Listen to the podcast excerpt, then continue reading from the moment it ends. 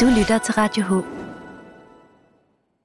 Denne coronatid, som vi lever i, er uden fortilfælde i historien. Eller er den nu helt det? Uden yderligere sammenligning får du her en lille radiomontage om pestangrebet i Helsingør i 1710.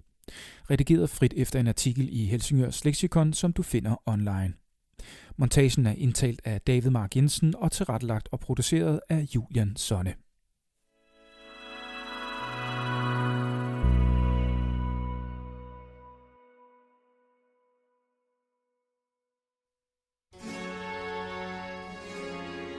Pesten i Helsingør. Den største og sidste pestepidemi i Danmark ramte som det første Helsingør stad. Pesten kom til byen i slutningen af september 1710 og havede i knap et år. Pestangrebet fortsatte ind i april 1711, og bedst som man troede, at det værste var overstået, tog smitten fat igen. Den nåede sit højdepunkt hen over sommeren og aftog først i oktober 1711.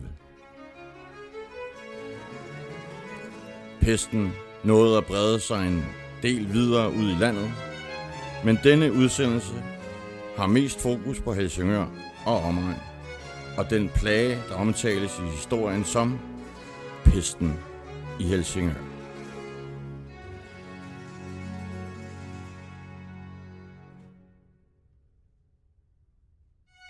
Den 26. september 1710 ankom en passager fra Stockholm på et hollandsk skib og gik i land i Helsingør. Han blev indlogeret hos Johan Daniel Burkoff i Strandgade 91, som var indehaver af det mest respekterede hotel i byen på den tid. Der var ikke noget usædvanligt ved, at en passager indlogerede sig her, men netop denne mand bragte noget særligt med sig. Skønt han følte sig rask ved ankomsten til byen, blev han i løbet af kort tid syg. Han blev beordret til at flytte over til færgemand Lodvig Dag i Strandgade 94 på den anden side af gaden.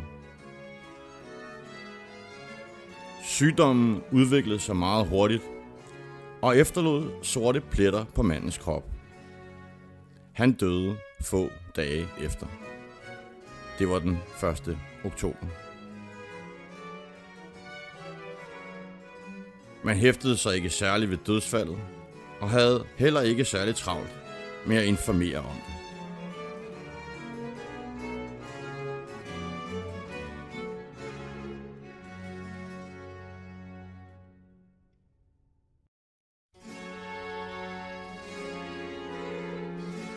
Efter flere tilfælde blev den lokale sundhedskommission dog snart sat i bevægelse.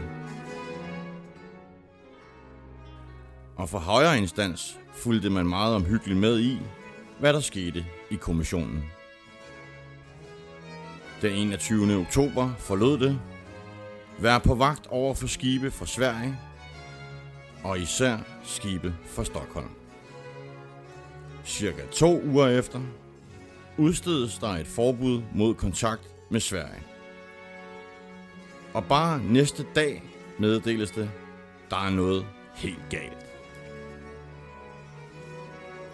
I løbet af de første 14 dage af november forekom yderligere fem mistænkelige dødsfald. Først den 13. november råbtes der vagt i gevær med spørgsmålet, hvad er det, der foregår? Det forbavsende svar var, intet. Det skulle blive meget værre endnu.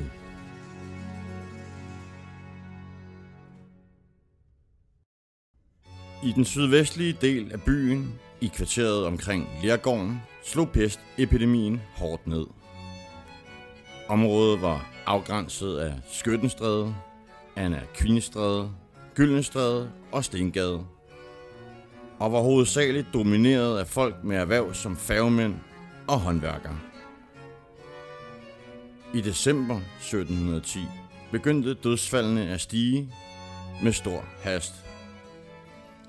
Da pestangrebet ramte området Lappen nord for Helsingør med stor styrke. I dette område boede hovedsageligt folk med erhverv i tilknytning til havet. Fiskerne blev derfor afskåret fra deres sædvanlige kontakt med skibe fra de baltiske lande, og udgangsforbuddet medførte isolation og arbejdsløshed. Som en indirekte konsekvens af pesten døde folk således også af sult, og sulten medførte en ringe modstandskraft over for smitten. Fra november til februar døde mindst 50 ud af godt 120 personer, fordelt på 27 husstande. Tallene kan være behæftet med lidt usikkerhed, men det er næppe helt forkert at konkludere, at lidt over halvdelen af hele Lappens befolkning bukket under for pesten. Nogle husstande blev simpelthen ryddet for beboere, mens der i andre boliger afgik en eller to personer ved døden. Og på et tidspunkt i 1711 noteres det, at der er 24 husstande med bare 45 personer tilbage.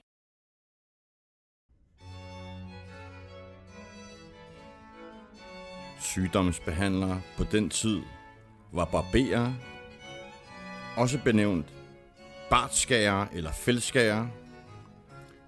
De var en slags håndværkere med en vis kirurgisk uddannelse, som foretog overladninger og andre kirurgiske indgreb, mens læger tog sig af den teoretiske behandling.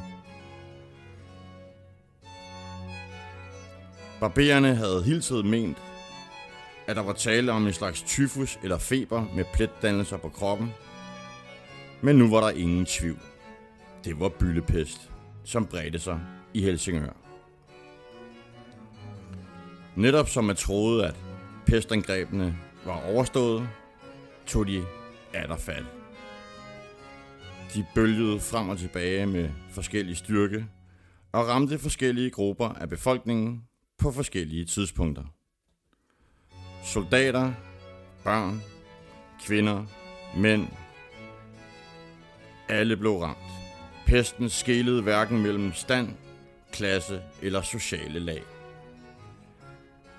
Og i sommeren 1711 blev standspersoner, personer fra den helsingøranske overklasse, også angrebet. I endnu en af pestens sygdomsbølger. Dette forløb er helt specielt for netop denne pestepidemi, og man har ikke helt kunnet forklare hvorfor. Symptomerne kunne tyde på, at der måske var tale om en såkaldt orientalsk byllepest. Den fremkom ved bid fra lopper, og den type pest smittede ikke fra menneske til menneske. Lopper i sengene gjorde tjenestepiger særligt udsatte, når de passede de syge. Den 25. maj i 1711 befalede kongen af Helsingør med dens landsbyer skulle afspærres og udelukkes for al handel, både til vands og til lands. Helsingør blev simpelthen omringet og sat i karantæne. Brød man igennem afspærringerne, havde militæret ordre til at skyde. Trods disse forholdsregler spredte pesten sig fra Helsingør til landsbyerne Ulskov, Hellebæk og Hornbæk, samt Tikøb og Esbønderup. I januar 1711 brød epidemien ud i industriområdet i Hellebæk og fik kvalificeret arbejdskraft til at flygte. Hellebæk var dengang et vigtigt centrum for hele den danske våbenproduktion. De fleste indbyggere var netop knyttet til geværfabrikken, hvor Hammermøllen var en central del af våbenindustrien.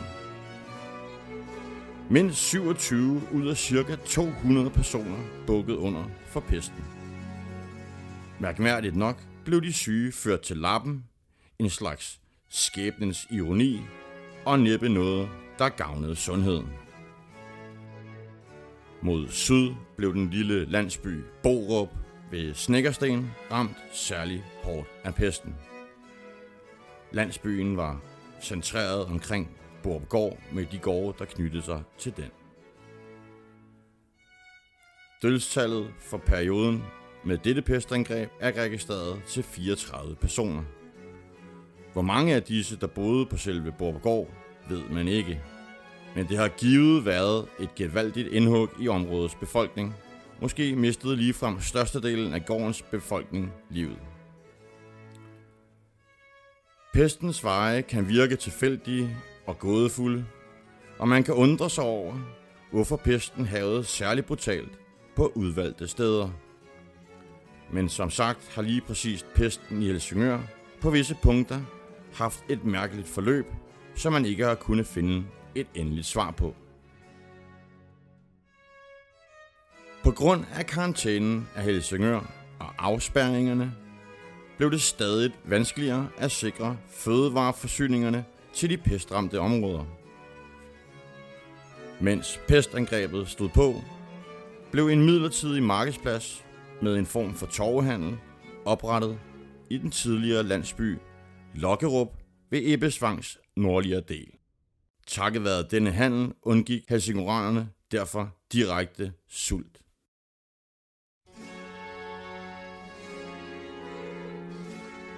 Fra Helsingør bredte pesten sig videre til Nordsjælland. Afspærringen fra Esbjerg mod øst til Munkerup ved Gilleleje hjalp ikke meget.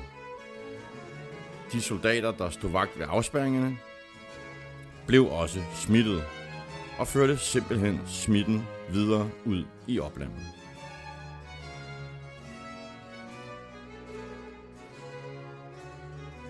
Pesten blussede op på ny og kom til København i juni 1711. Det skete trods forholdsregler i form af de afspærringer, man havde etableret. Man formoder, at et skib på en eller anden måde var sluppet gennem afspærringen i Helsingør. I København blev omkring 23.000 indbyggere i løbet af få måneder offer for pesten. Det svarer til nogenlunde en tredjedel af befolkningen. På Amager døde på få uger omkring 1000 personer, nogenlunde en tredjedel af øens indbyggere. Pesten fortsatte sydover vest for København og nåede Køge, Præstø og Roskilde, men nu i et noget mere afdæmpet forløb. På besynderlig og mirakuløs vis gik den uden om mange gårde og huse i landsbyer som Kirke Værløse og Lille Værløse.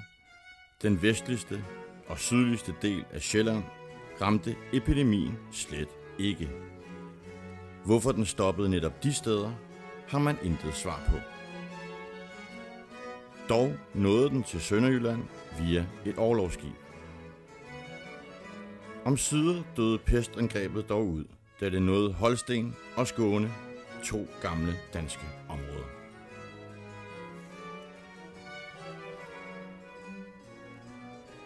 Som København var Helsingør på grund af den livlige skibstrafik i Østersøen og Øresund ofte udsat for epidemier.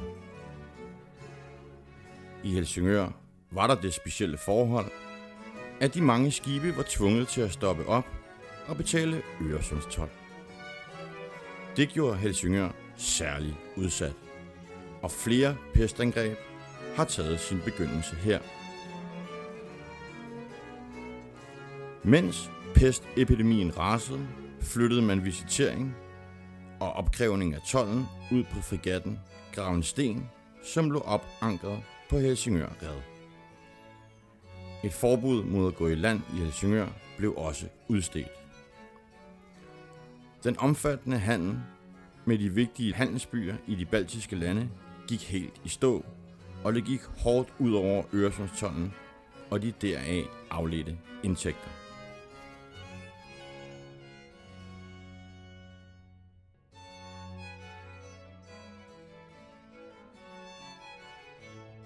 Helsingør blev udover epidemier også meget påvirket af krige.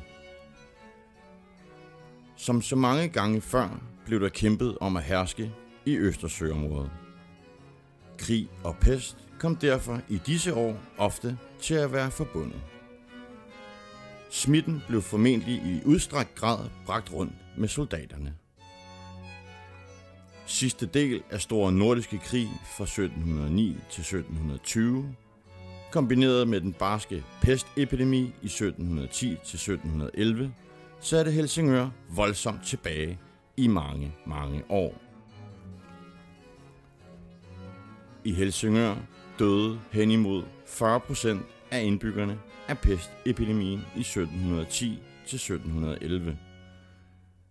Det er svarende til omkring 1800 mennesker. I Sankt Olajsovn blev 1227 dødsfald registreret. Heriblandt rigtig mange soldater. Fra garnisonen i Helsingør bukkede et ukendt stort antal soldater under for pesten. I St. Marie Sogn blev 565 dødsfald registreret. Og det er kun de registrerede dødsfald. Måske døde mange, mange flere. For ikke alle dødsfald blev registreret blandt de fattige. En midlertidig kirke i bindingsværk blev opført med henblik på pestepidemiens ofre. Kirkegården på sletten var beregnet for fattige, søfolk og pestramte, og lå dengang uden for byen på det ældste område af den nuværende Helsingør Kirkegård. Her blev disse grupper af befolkningen, som ofte uden videre ceremoni, begravet. Overtro florerede på den tid samtidig med, at mange troede, at pesten var Guds straf. Byens borgere var værveløse og kunne kun afvente, resignere og håbe på, at Gud stod dem bi, mens farsoten havede på sin tilsyneladende vilkårlige manier. Farsot er et gammelt dansk ord for en alvorlig infektionssygdom, som spredes hurtigt som en epidemi. Et moderne eksempel er covid-19.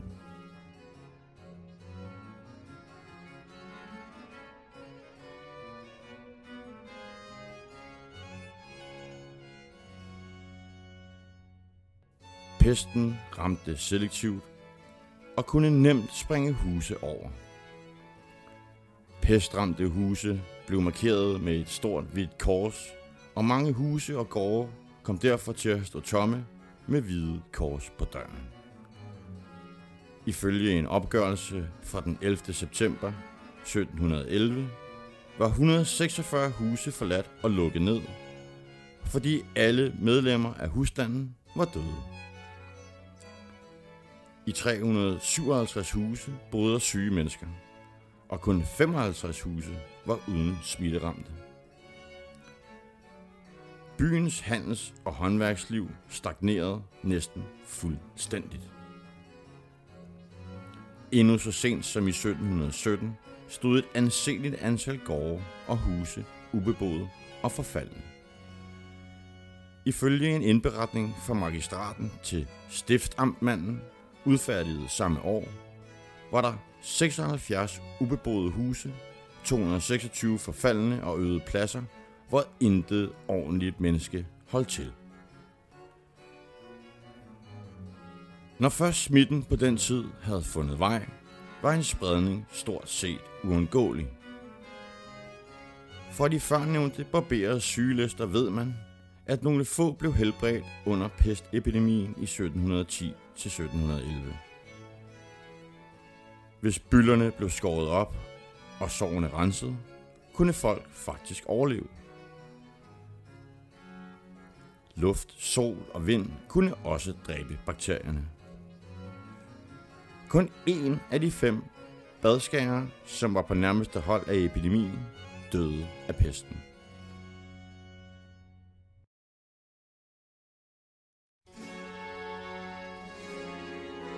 Ud fra tidligere pestangreb kan man aflæse, at kun de stærkeste eller heldigste overlevede, og at pesten ramte de mest sårbare, såsom børn, unge og de ældre. En mulig forklaring kan være, at de voksne kan være smittet med pestbakterier tidligere, og dermed være blevet bedre rustet til at modstå eller ligefrem være blevet immune over for sygdommen. Pesten var bestemt af årstider, og havet fra foråret, kulminerede sensommer og efterår, for så at dæmpes eller forsvinde om vinteren. Vinterkulden hæmmede pestangrebene. De kunne så begynde forfra følgende forår, da bakterierne sagtens kunne overleve. Flere epidemier kunne også komme sideløbende, medbragt af nye tilrejsende.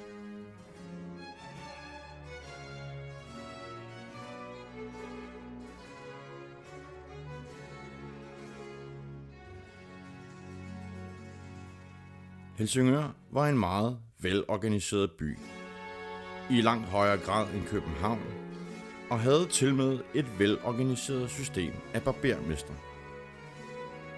En omfattende korrespondence myndigheder imellem ligger til grund for alle disse oplysninger. En helt uvurderlig kilde udgjorde en slags sygejournaler på ugebasis for netop disse barbermester i Helsingør. Det var et omfattende antal rapporter på tysk, som redegjorde for sundhedstilstand i de enkelte husstande, der var ramt af pesten. Det forudsatte naturligvis, at de pågældende husstande havde besøg af enten en barber eller en læge, og det var ikke alle, der var så begunstiget. Derfor er netop pesten i Helsingør behandlet særlig grundigt, så usædvanligt veldokumenteret, at det hæver sig helt op på verdensplan. Det hidtil største pestangreb blev heldigvis det sidste.